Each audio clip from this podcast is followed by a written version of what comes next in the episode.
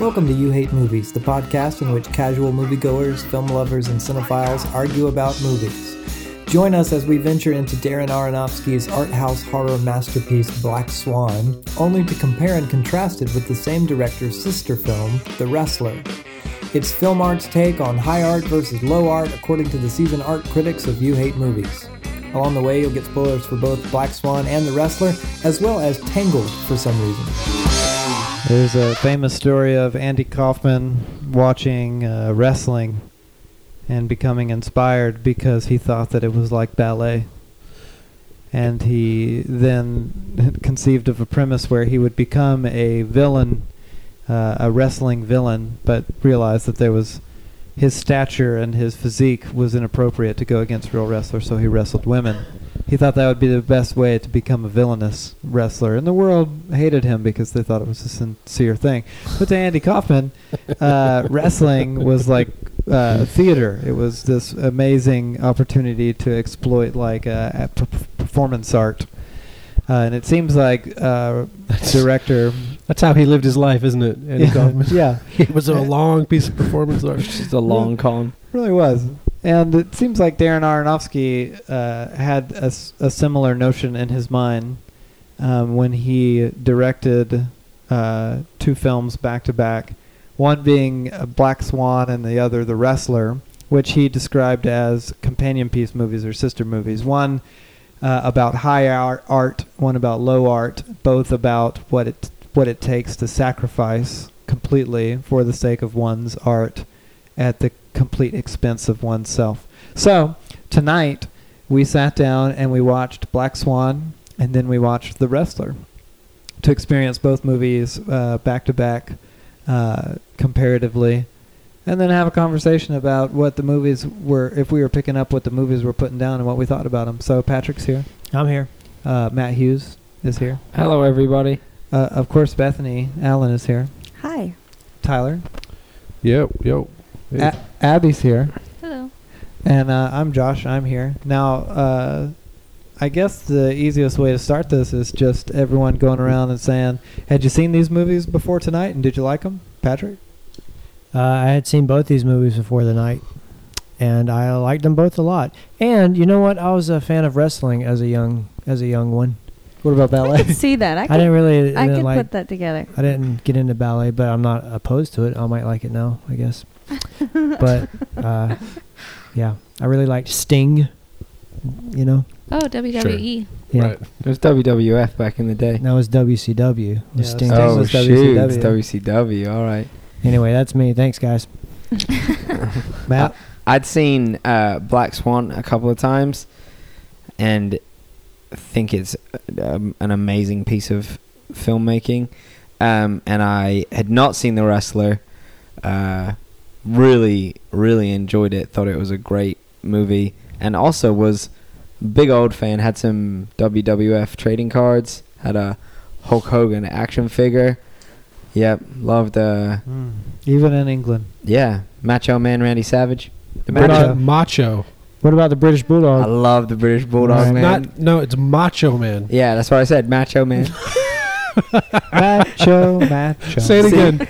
Macho. Macho Man Randy Savage. You're saying macho. Macho. Macho. It's not got an O in it. Macho. The A makes an O sound. No, macho. That's not how vowels work. Sound. It's It's not a long vowel. It's Macho Man. The vowel at the end makes the vowel in the middle long. That is not how. Okay. That's not how words work. Macho Man. Randy Savage. Stop it. That's not it.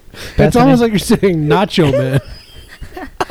Because it rhymes with nacho, but has a ma at the beginning instead of a na. Macho Man. A ma. Bethany, please save us from this mispronunciation. Yeah. I've never seen either movie. This is my first viewing, and I really... You weren't ready. What? You weren't ready. Don't talk to me. You couldn't handle it. You had a hard time. What are you talking about? Yeah, there was a lot of eye coverage. That doesn't mean I'm not ready. It just means I'm engaged in the movie. Oh, okay. I really, really liked both of them a lot. Wow. And I remember when Black Swan came out, and you know, I danced growing up, so I would care about that. But it just looked like a terrible version of dance, which was like, I don't know. For some reason, I just heard a bunch of stuff about it, so I didn't know what to think about it, even coming into it tonight. But I just thought it was a fantastic, just like you said, just so many pieces of fantastic movie making. It was really fun. I love that just with the three people that we've gone through so far, the two guys grew up with wrestling and you grew up with dancing. Hey, yeah. You know what? Gender stereotypes are real. They are very real. Yeah. Tyler, tell us about your days dancing. Yeah, tell us how you are the American Billy Elliot. I had not seen The Wrestler before tonight, but I have seen Black Swan. I think they're both great movies. Really well made, well told, heartbreaking movies. They're good. And but what did you grow up with? I did not. Oh, wait, what? Did you grow up with wrestling or dancing? I actually never liked wrestling. I always thought it was dumb. Get out of here. Ouch. But I also never liked ballet. So well, how do you know?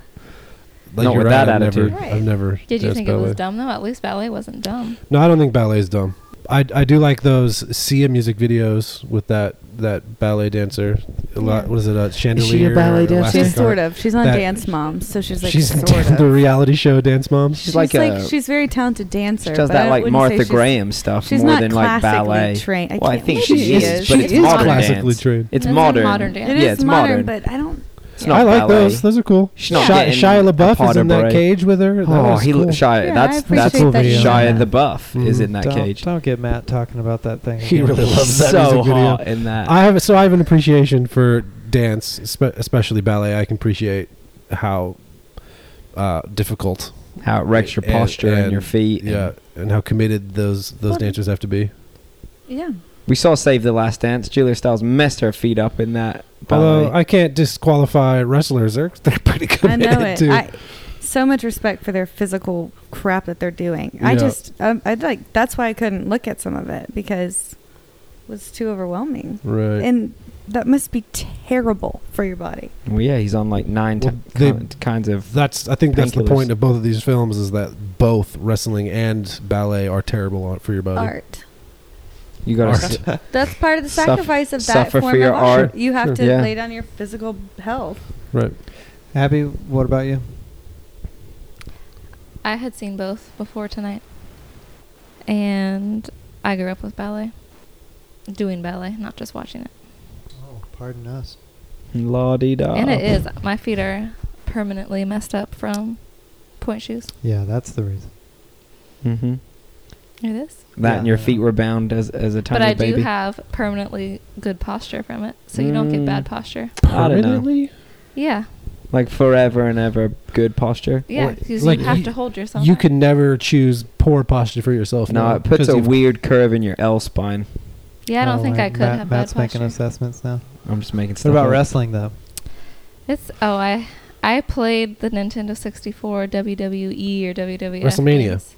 Yeah. I thought everyone played that like NWO versus something or another. Yeah, WCW versus NWO. No, with the battle Hulk Hogan battle royale. It had you could choose from like Sting. That's WCW. China. Yeah, I played that game. China. Yeah. Well, yeah, that puts it a lot later. They should have ballet games, shouldn't they? Should they? I don't know how that would be a technique there. Unless they're like stabbing each other. Every now and then options to eat come up and you have to click no over and over again. Yeah. Or yes and then find a toilet within 30 minutes. It's so awful. Apologies to our dancer listeners. Yeah, these are jokes within the movie, not within, we're not making assumptions about all dancers. But probably they touch some level of real life. That's true. Mm-hmm. Yeah. Art imitates life. I had seen both movies and thus proposed the evening's viewing party based on the fact that I think maybe it was Matt had mentioned he had seen The Wrestler or somehow The Wrestler came up and I said, oh, that's great. Me. In fact, we should watch them together since they are meant to complement. Well, no, it's because I sent the link to that YouTube video that was comparing Whiplash and Black Swan. And you said, hey, that's a great comparison. You know what else is a great comparison? Black Swan and The Wrestler. And I said, never seen it. And thus, here we are. It's true. And we've had similar conversations about Whiplash, if you recall the episode that we did on what exactly. I think the meaning of Black Swan, or the what we're meant to, how we're meant to react as viewers to The Wrestler and to Black Swan's a little less ambiguous than Whiplash, which seems to evoke multiple interpretations about whether it was good or bad. With both The Wrestler and Black Swan, it's a hefty dose of both. You are meant to sort of identify and appreciate the passion and the sacrifice of these people, and at the same time lament the fact that it cost them everything. Yeah. So, with that in mind, let me ask you guys this. You watch a movie like Black Swan, which is way easier to sell as high art, even though there's like a very clear horror element of it, and there's like a this, you know, erotic thing going on as well. So it's not just ballet for ballet's sake, but the movie actually plays like what I understand how a ballet narrative works, with, you know, this operatic conflict and dramatization that happens, and the way that they score it as though the movie itself is a ballet is really effective. Well, that's certainly the storyline for Swan Lake. Yeah, she is embodying both the white and black swan in her everyday life off stage. Yeah. But also at the same time, she's the white swan and Lily is the black swan. So it's like Nina is both, but also there is an external black swan that propels her towards her own awakening of black swanness. Is she actually the black swan though, or how much of it was imposed upon her? Lily. How much did Nina cultivate? Obviously, 1,000 things. Yeah, that's true. Lily is just an object of Nina's paranoia and her insecurity. The entire premise that Nina has been unable to fully realize herself as an artist because of her obsession with perfection, ironically keeps her from achieving the thing that she wants most, which is a perfect performance, to lose herself in a performance. So Lily just becomes a distraction, an object of obsession, one of several, until Nina can remove herself and allow this invading presence to take her over. Well, it seemed like the film, in an oversimplification, is a coming-of-age story as well for Nina, and she's trying to discover herself as a woman and not this almost literal child. The way that she's being treated by her mother, and the way that her room is decorated, and the way that she behaves in public.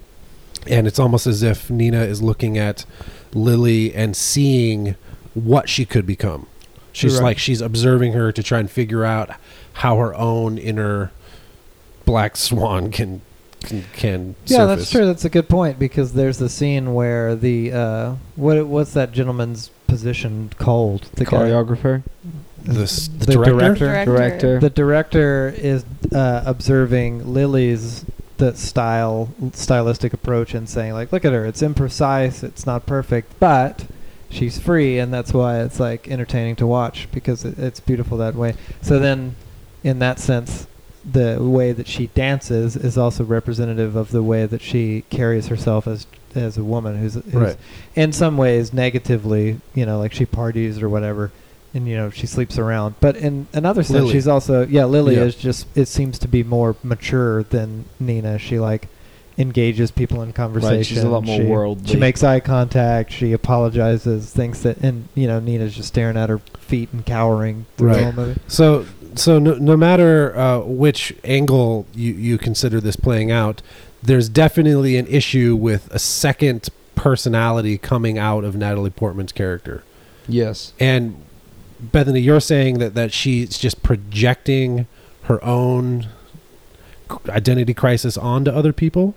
Well, I think out of her paranoia and anxiety, which is almost schizophrenia. And she's also living in some kind of, I think a lot of her perfectionism comes from her mom, who was a dancer who missed her opportunities. So there's like, she's got all the right pressure for her to be... You know, this is Jean's journey to lose herself. Like, that's the whole narrative. To be a true artist, you have to lose yourself. Like, that's the narrative. But I think that, I think a lot of it is projection. I think a lot of it is... Yeah, so my question is then, I don't want to ruin a another film that does this so well. How do I describe it without saying the name of that? So my question is, when Natalie Portman's character is experiencing a scene like in that dressing room scene where she's strangling Lily and stabbing her in the stomach with a broken piece of mirror, how is that happening? Lily's not in the room. She's seeing another person in the room. Is she stabbing herself? Yeah, she's herself. She's seeing herself. Is she stabbing herself in the mirror? Is strangling herself in the mirror? Yeah. And was that scene where she was bleeding out at the end, like, was that real? What is and is not real? How many times is she or is she not interacting with another person? When she's bleeding out at the end, absolutely it's real, because the dance company and Tomar respond to it. Yeah. Yeah, but she's had other fantasies throughout the film where people responded to it and it turned out not to be real. That's not it. Right. But the movie gives us indications that those things are not. Like we'll see her actually physically transforming into a bird, and then the next cut she'll be normal from the audience's perspective. Or although what's cool is her shadows are birds. Yeah. Which is such a cool piece of cinematography. The stomach part, when she's standing up there, you can see a tiny little piece of red, and when she falls, it's like covering her whole body. Like, how she bleeds out. I think she was really stabbed. But she was active. She hurt herself. The white fade out would indicate that there might be something more to it. Yeah, saved. I think that, like, she goes out with Lily, and she thinks she goes home with Lily, and she absolutely doesn't. So that's totally in her brain. But the movie plays those out like just complete hallucinatory, like. Mm-hmm. You know, cluster cuts. It's like a. They say it's a dream. Yeah, she's like, "Oh, you went home and had a particular kind of dream." The thing I noticed this time when we watched it is there's a part where when she's talking to her mom, when she gets in from the night out with Lily, you see a shot in the mirror, and it's just a shot of Nina, but because it's a split mirror, it's kind of split, and then all of a sudden there's like this little glitch, and then Lily steps into the shot, and you're like, oh wait, is that just the darker part of that? Happens a few times. Darker part of Nina's personality, that's, and her mom never says anything about her friend or anything. I didn't think Lily was real at all in that scene because of even how the camera, just like what you're saying, like how they included her or didn't include her. Yeah, her mom face didn't was acknowledge constantly her. Swapping. Right. Yeah. Right. What? Her face was constantly swapping. Right, with Natalie Portman's face. Yeah. Right. Yeah, I think that Bethany's right. I think that she becomes a Lily. The Lily character is obviously real, but she also becomes a projection, and so the projection takes on several forms. It sometimes it looks like Nina, sometimes it looks like Lily. The point is that it represents everything that's inhibiting her in fully realizing the role, or how she feels she should be fully realizing the role. So the moment where she stabs the projection, which at first looks like Lily and then looks like Nina, after getting a weird long swan neck, is the moment where she destroys that thing with some finality, and then she walks back up because she just blew it. She fell down on stage. Right. Everything's falling apart, and the way that the movie plays the scene immediately after, where you see her like actually physically transforming into the Black Swan, and the moment she steps off the stage, there's just like this absolute roar of applause, like. Right.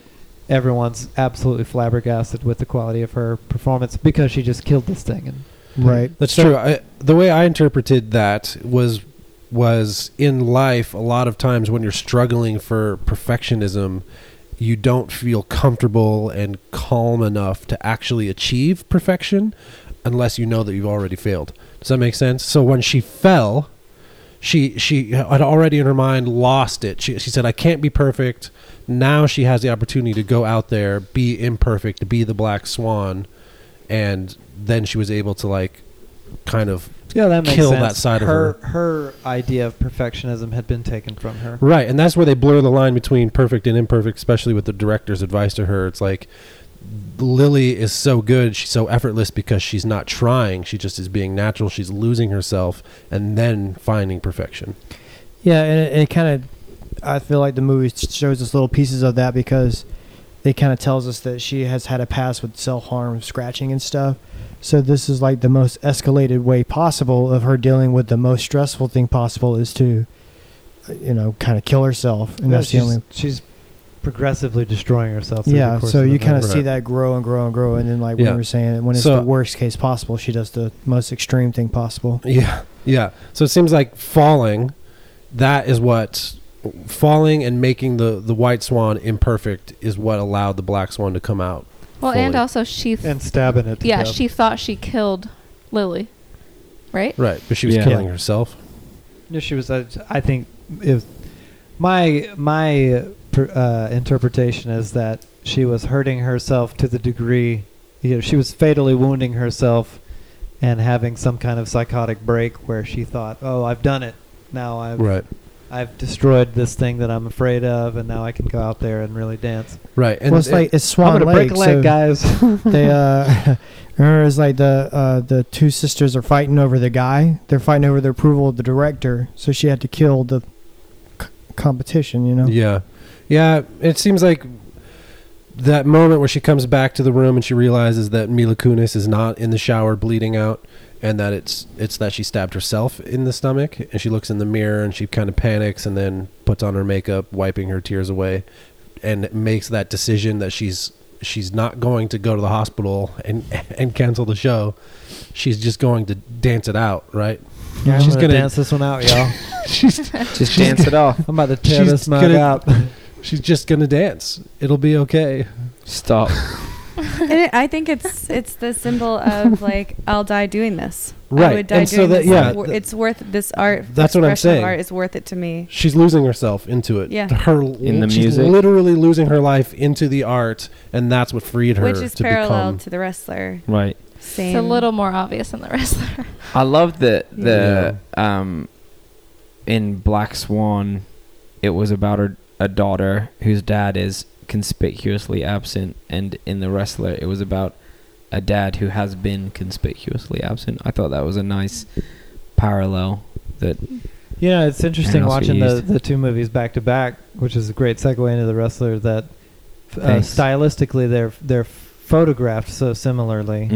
Mm-hmm. They end up visually distinct because the Black Swan's set in New York and has a very particular kind of architecture to it. Yeah, it's all very black and white tones. And, they both have like a layer of grain over them. They're both dimly lit. They both are entirely handheld shots. Rather, they follow both the choreography of the wrestling scenes and the choreography of the dancing. There's like a cameraman on stage whirling around in the midst of the action. They're the unsung heroes. They're the ones that are probably accomplishing even more difficult choreography, keeping up, spinning around. Especially in Black Swan. It's amazing. It really does. It creates a fantastic spectacle to see this, the dancing with the control over the score and the way that they bring up the highs and lows, and to put you on stage with the dancers, and sometimes you're kind of seeing what Nina's character might be seeing, feeling a sense of being on stage, and other times you're just like in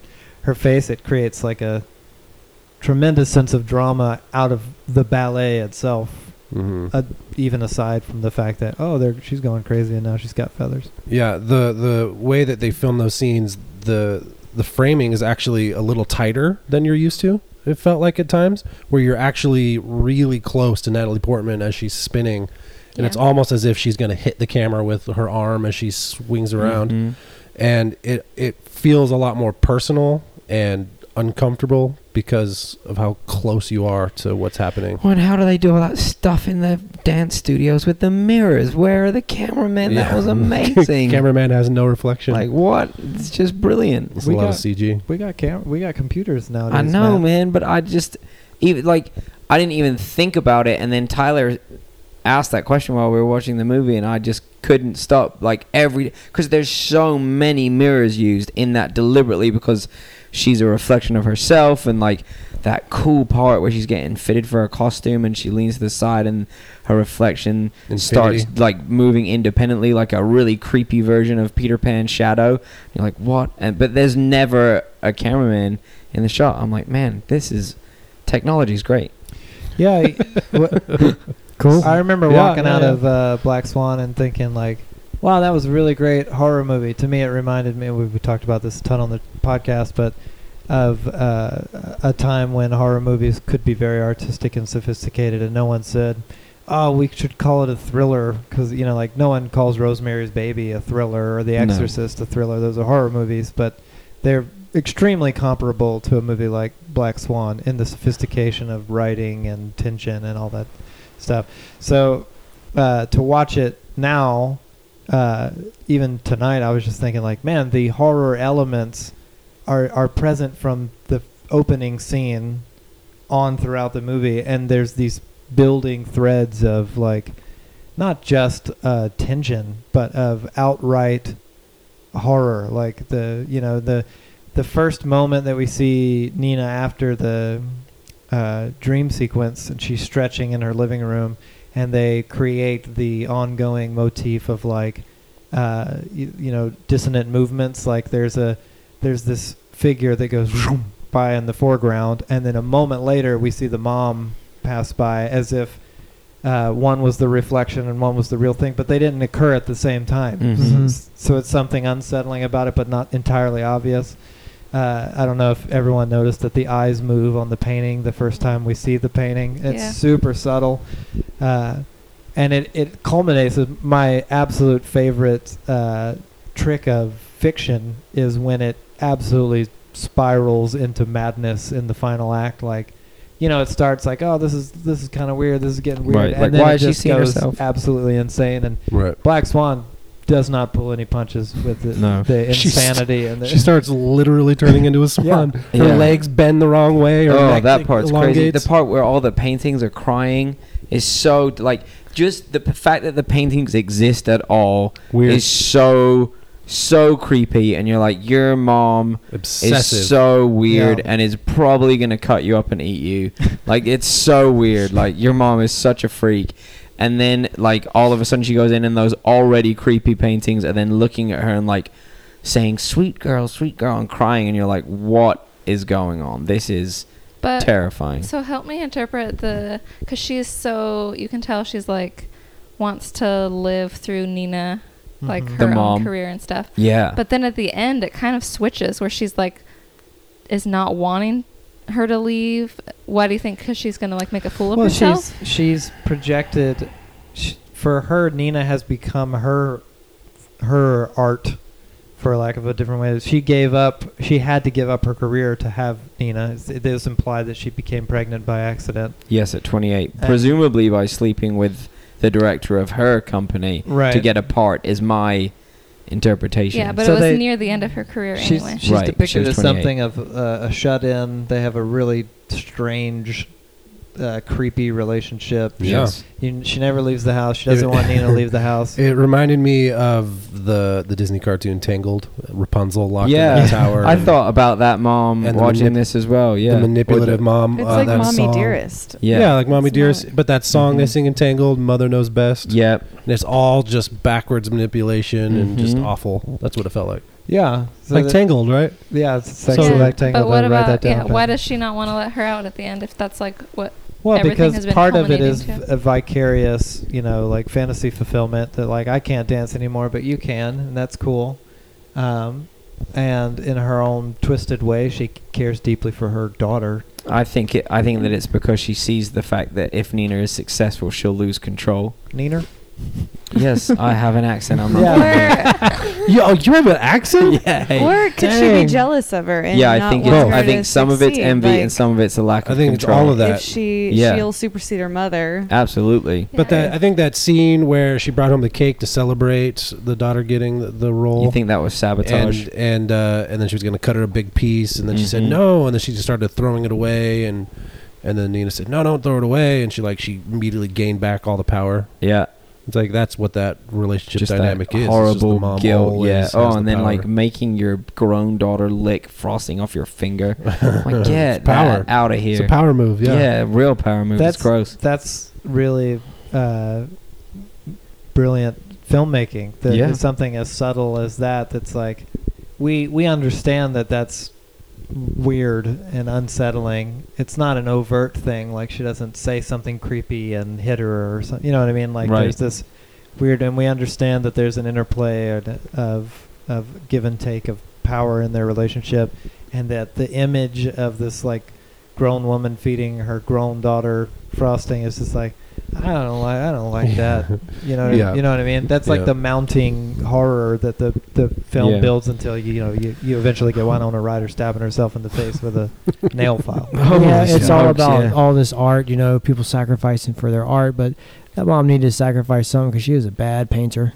Those portraits are not great. But she might have been a great dancer. Yeah, it was so dark and twisting. Like I liked it. It made me think that it was kind of like labyrinthian at points where you're like, wait, I know the layout of this apartment, but all of a sudden I'm like, you're going down a corridor and I don't know where you're going to come out, even though I've seen you walk down this hallway before and it's so narrow and dark, and maybe this is actually moving, and what's that dark shape? Are we talking about the apartment or the dance studio? I just found the apartment.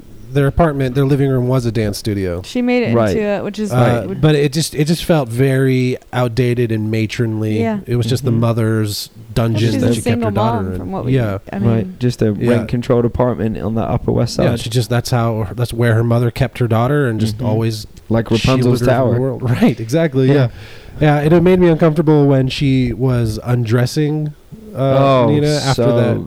Gross. That cocktail party or whatever it was. That benefit. Yeah, and then she dragged her into the bathroom half naked and started cutting her fingernails with scissors. Who cuts fingernails with scissors? We talked about that a lot while we were watching it. Use clippers. Yeah. I think that was like one of the biggest things about this movie that made it so horrifying was those really...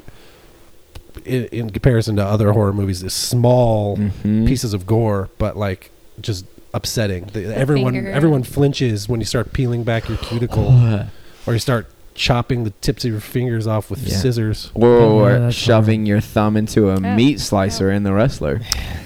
That I didn't like because I saw when he's cutting the cheese. When he's slicing that cheese, all of us could tell what was going to happen.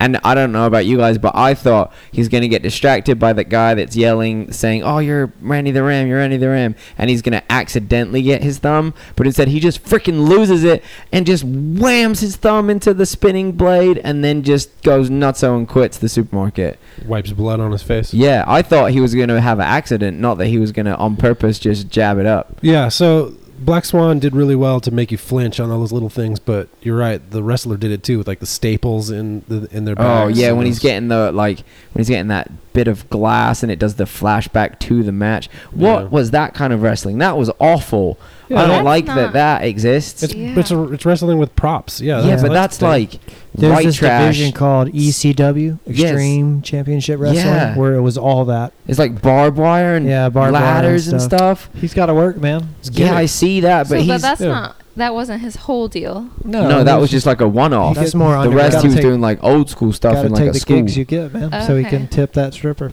Right, gotta pay for those private Marissa Tomei dances. Both movies are marked by standout performances that were really noteworthy and generated lots of conversation. Right, Natalie Portman won an Oscar. Yeah, and for me, this was the movie that Natalie Portman doesn't need my approval as a film goer, but personally, it was very hard for me to get Garden State out of my head as one of the worst things I've ever sat through in my God-given life. Garbage State. With her flinching and spazzing around in that bedroom. Terrible. Yeah, that's her. I guess five. I should hand it to her because it was a very convincing performance. I kept thinking, oh, I know that person, and God, I can't stand that person.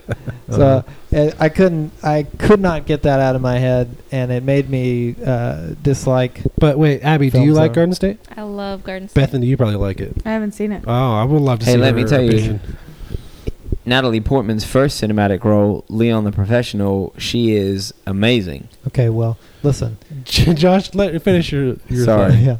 I had Garden State on my mind. I didn't like it.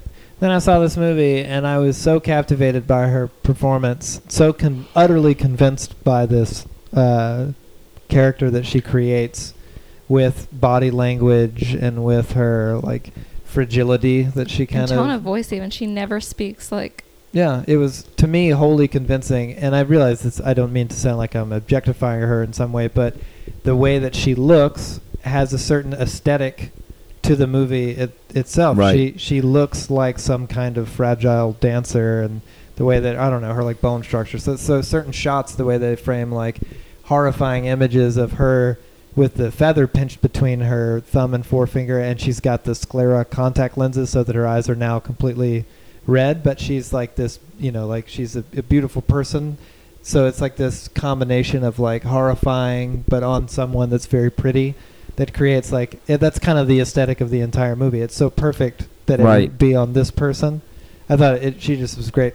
She worked really well. Mickey Rourke did the same thing. Yeah, he's so a very beautiful person doing very gross things. Natalie Portman did really well to transform her character as the movie progressed. Yeah. It was great. Yeah. Mickey Rourke, this was like his Iron Man. This is resurrect his career as a legitimate. Yeah, right. And just like Tony Stark, he got a giant cut right in his chest. Yeah. Just like Tony Stark. He had a problem with his heart. Just like Tony Stark. So when did you guys feel as though, because part of the Black Swan thing is like people who didn't care anything about ballet, maybe not even adverse to it, but just don't even know anything. I felt like I had developed an appreciation for the art and craft of ballet watching this movie.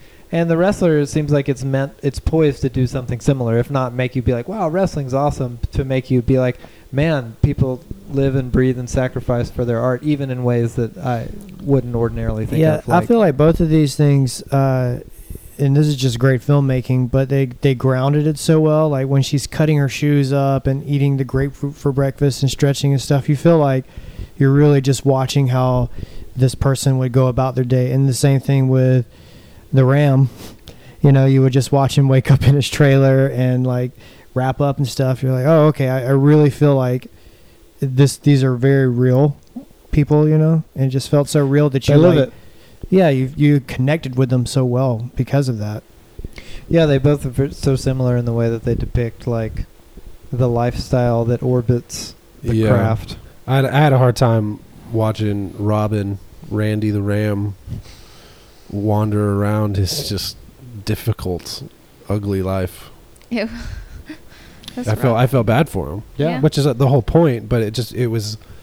I feel like I've known guys like that, met guys like that. And it's. And the worst part when he is on his bender, and then misses his. Yeah. Dinner date with his daughter. Yeah. Right. And that never gets resolved.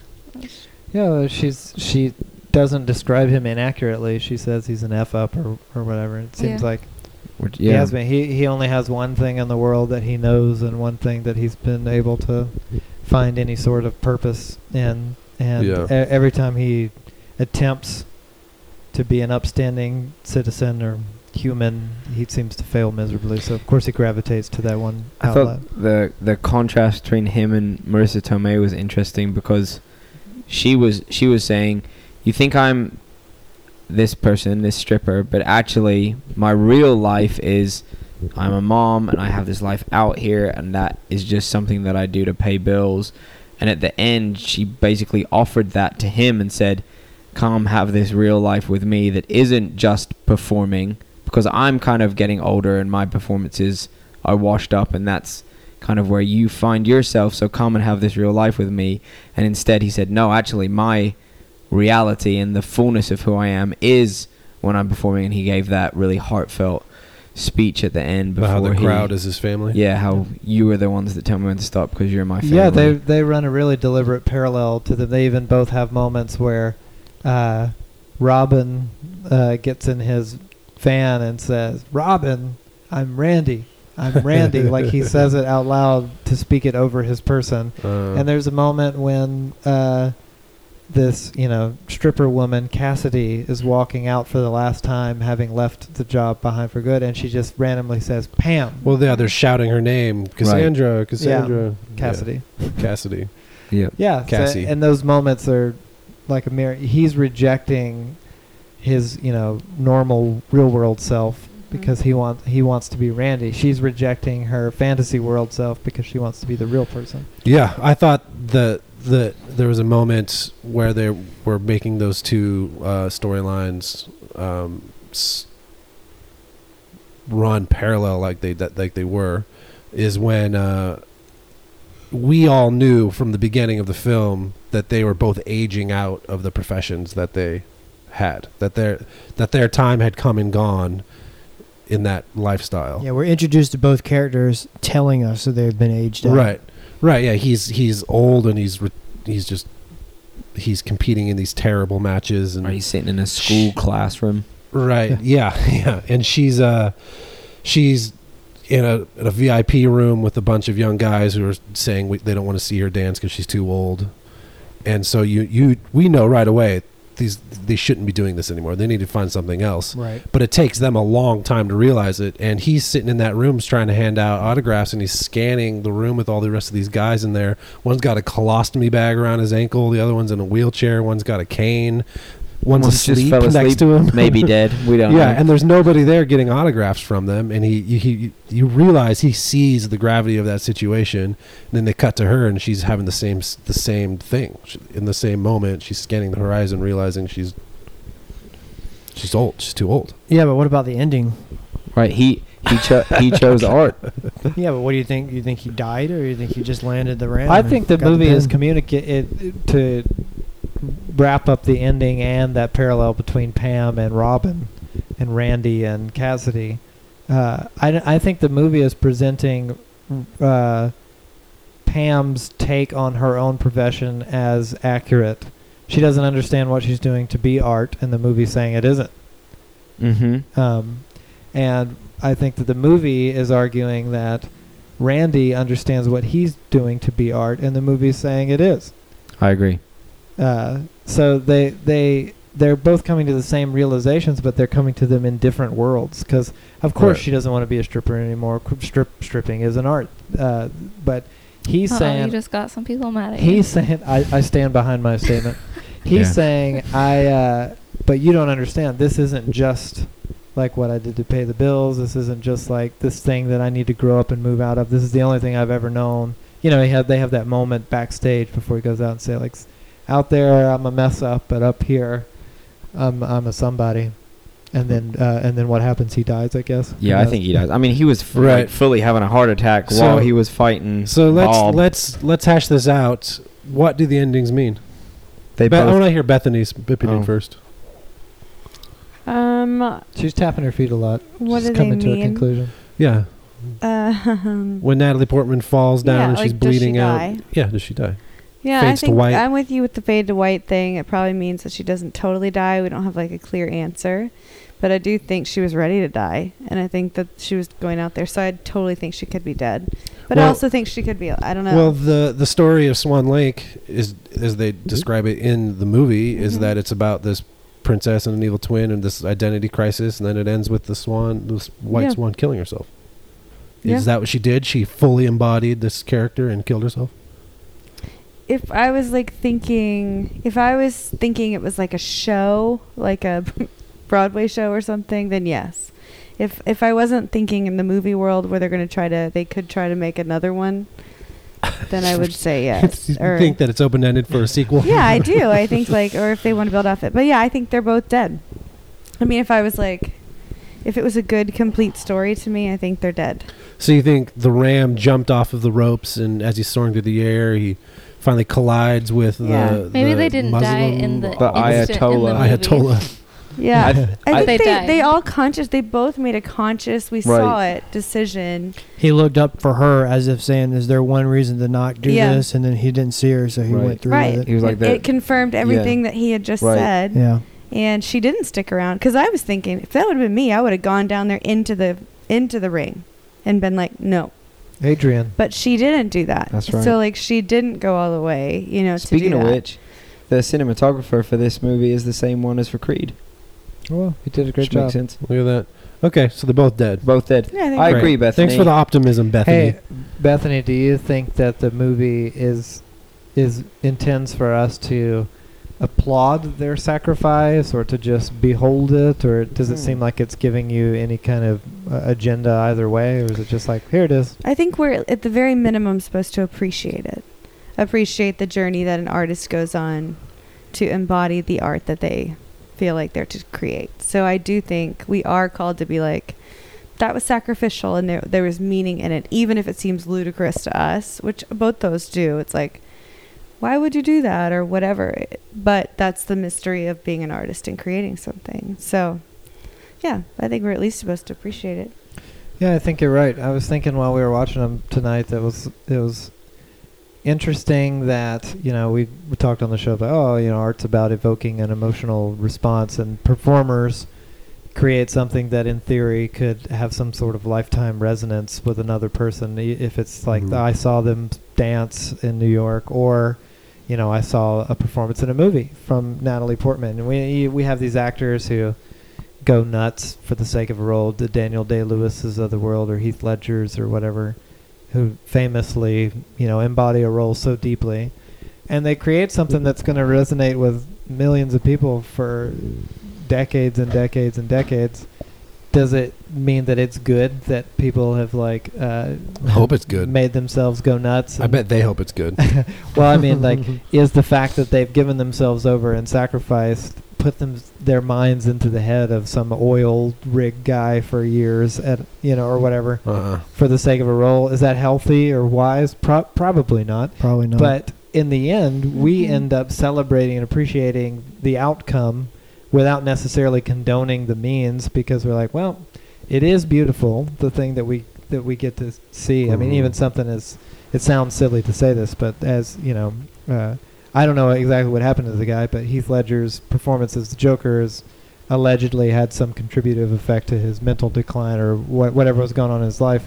And no one's ever going to forget that. That role in a movie will be remembered forever, and people will be inspired and provoked by it. So wish that it didn't go down that way, and yet here it is, much like Randy the Ram. And I just wonder if we as a society have kind of said that the higher the personal cost to the artist, the more authentic and therefore more worth paying attention to the art is. Right, just like David Blaine when he suspends himself in a glass cube up in the sky. Yeah. Hey, man. That's what you mean. We paid attention to that. When he's burying himself in a coffin. We all know about how he was in that giant fish bottle. He was in that block of ice. Minutes. He stood on that big pole. We know about it. The greater the sacrifice, right? Is that wrong? I don't know that I... To do those things? That I would say that it's wrong that the sacrifice... That we do say great sacrifice usually produces an incredible result. I think so. I don't know that. Because I think the movies are both suggesting that that's true, and most people would agree, or a lot of people would agree with that. But often, the great sacrifice that produces, you know, beauty or something lasting or significant, comes at more an ongoing personal expense to the one sacrificing in a way that is not healthy. It's, you know, it's like, right. It's probably not good that you're stabbing yourself with a piece of broken glass in your dressing room. But that's a lot of that's self-motivated. That's the... Well, that was just kind of her breakdown. It was, she met her tipping point and she started falling apart. Yeah. No stabbing yourself in the dressing room, no standing ovation with the roses. Do people just have those roses ready? Yes. You guys know about ballet. They bring... Sell them. Mm-hmm. Yeah, they sell them. And so you get some, and you're just waiting in case they're awesome. And if they're not awesome, you take the rose home. No, it's always like the family and stuff. You usually have a bouquet for your whoever is in the company. They throw them up there? I don't know if I've experienced it. Normally the bouquet gets bought out by a member of the chorus, like to say well done on your performance. But the roses from the audience, like if you get a standing O, then you get roses thrown on the stage. You've become quite an expert on it. I didn't do ballet, but I went to the theater a lot. Now, is it weird that in Black Swan they're throwing flowers on stage and it's not even the final act? Right, just for the second act. She had just done something so incredible. Right, they said, "I can't wait. I gotta throw this flower right now. Take it." It's not that weird if it was intermission. If they were, I mean, it would be shocking because it's not normal. But I don't think that would be. I think they got to get someone out there to sweep the flowers up. Yeah. They had to change the whole set anyway. Yeah. They went from that weird Featherman's castle to the Featherman to the cliff. The way that they depict that scene in the movie is brilliant because we, as the most laymen not familiar with the ballet, don't understand how we are to be moved by the ballet. Like, you sit with people that love the ballet, and you hear them, like, weeping and stuff, and you're like, oh, was that something? You know? Right. But so the movie forces you to, by, like, depicting an actual transformation and escalating the power of the music and everything, so that you go, oh, I get it. This is meant to be, like, this is what the ballet enthusiasts understands and sees. Oh, she has wings now, so she must be really good at dancing. And that is one of the best parts of the actual ballet. When people is the turn black, into birds. The Black Swan that like music dance. That part. Yeah. Yeah. Gosh, it's amazing. And in the same way, you know, Randy the Ram standing outside when he's got like Quiet Riot or Twisted Sister or whatever 80s glam. He chooses to loves Rat.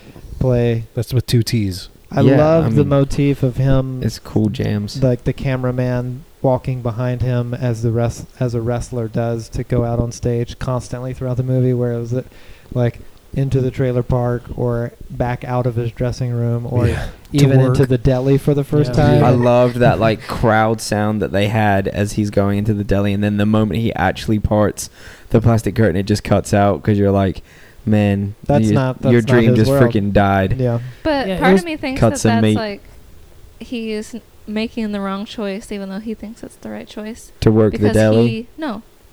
To not choose a career or something that because he excelled. He was like really sweet and all the people loved him and then they were coming back and. You're just having a good day. And all it takes is one old lady complaining about how much German potato salad she has. Yeah, geez, lady. Yeah, that would drive me nuts. Should have gave it another try. Why did he keep walking away to the far away scale? There was a scale right above the German potato salad. Just go up and down like that. Why'd you got to go all the way over to the other end of the counter? I don't know how this works, man. You never No, I've never worked a deli. I don't know how it works. One or the other? At the end of the day, movies are, I think, it's obvious enough that they're tremendously similar stylistically in their approach, even the way the narratives unfold, and thematically they're terribly similar. If you have to choose one as both just your personal preference in a movie and choose one as like a comprehensive act of filmmaking, which do you favor over the other? Patrick, save or kill, Black Swan or The Wrestler? That's really hard. I would save Black Swan, I think. Is there a reason? I guess I like it better at this moment. But I really like the Ram, But Ram Jam. I like the horror elements better in Black Swan, so that would give it the edge. Matt? Yeah, I would save Black Swan. Some of that's probably because I've just had more time with it. I've only saw The Wrestler tonight for the first time, so maybe if I watch them both again at a later date it might change, but I think the same as Patrick, I really enjoy. I think it's a fantastic, really high-end horror movie, and I really appreciate that is out there and is something that I get to see again and again. Bethany, you have fresh eyes. Mm-hmm. Both movies for the first time. Yeah, I'd say Black Swan. And typical. Yeah. Typical. Yeah. Just that's it. I think it's just a beautiful. It was just overall, just to me, more beautiful, and not even visually, or just because this. I just think there was so many. At least I was attentive to different aspects of the story that connected me, and it was meaningful, and just everything was thought of, from visually, just the camera stuff, all the way to the story and camera stuff and story. Yeah. I don't know what the terms are. No, that's it. Those are the terms. Yeah. You got it. Tyler, since you can do so much better. Yeah, sure. Go for it. I really liked The Wrestler. I thought it was a lot more relatable and realistic. Like that scene where he's picking out clothes to gift to his daughter, who he doesn't know what she likes, but he keeps... coming back to that coat because there's an S on it. It's like that's a dad move, And that scene where it's all those yourself. Yeah, I mean, I'm never buying my kids stuff with O and E on. And all those wrestlers at the beginning sitting around in that room preparing for their fights. Like I totally believe that there's a room somewhere out in the world where these guys are getting together, planning their fights before they all go out and wrestle in front of a dozen people. Yeah, it feels really authentic. Yeah, it feels really uncomfortable and authentic and sad. It's a sad movie. Don't feel too sorry for him. It's a sad movie, and so I really have a lot of respect for what he was able to capture with The Wrestler, but I would save Black Swan because when this theme that each movie is addressing, I think Black Swan does it better. Well, if I had to guess, I'd say I know how this one's going to go, but Abby? Black Swan. I love Black Swan. You have to say which one you're saving. I'm saving Black Swan. Mm-hmm. Although I do agree with Tyler. The Wrestler is more realistic. Black Swan is very... over the top. Over the top and just like... I can't think of the word. It's like in your head. What do you call it? Psychological. Sure. It's an appropriate word. But Black Swan is, to me, prettier, has a better story, better elements of the story, like the horror elements and stuff like that, and just ballet. Ballet will always win over wrestling. not in the world or in your fight. Then wrestling would win over those tiny little skinny ballet dancers. Well, it's a sad night in here for The Wrestler because I'd say Black Swan too, but not because I have any problem at all with The Wrestler. I was impacted by it heavily the first time I saw it and was enjoying it in the night. But something about if someone's selling it to you on paper and or to me personally anyway, and they're like, "Hey, I got this movie. It's about a washed-up wrestler from the '80s trying to like." Find his place in the world and struggle. I'd be like, oh, that sounds interesting. Who directed it? Aronofsky? Oh, that sounds, yeah, I'll totally watch that. But then if someone said, yeah, I made this like psychological horror movie about like a ballet dancer's descent into madness and psychosis, I'll stop. Go ahead and put that in. I'm ready to watch that one right now. That sounds right up my alley. So sorry. I bet Mike, he watched The Wrestler with us. I bet he would have picked The Wrestler. Yeah, he would. So Mike we're just going to throw Mike in. Let this be a lesson to Mike to stick around for the podcast. Yeah, so we don't speak for him. I just like the Ram Jam. Imagine Mike standing up on the turnbuckle to deliver the final Ram Jam to Black Swan. Thanks for listening to You Hate Movies. Do you think of yourself as more of a wrestler or a ballerina? Both literally and figuratively speaking, please speak up and let us know by leaving a comment on this episode at youhatemovies.com. While you're there, subscribe to the podcast and check out nearly 100 other episodes of this thing. And really, it's getting closer and closer to this being your last chance to get a t-shirt. You may think that I'm lying to generate interest, but they're really almost gone. Yeah, I guess you'll just have to take my word on it.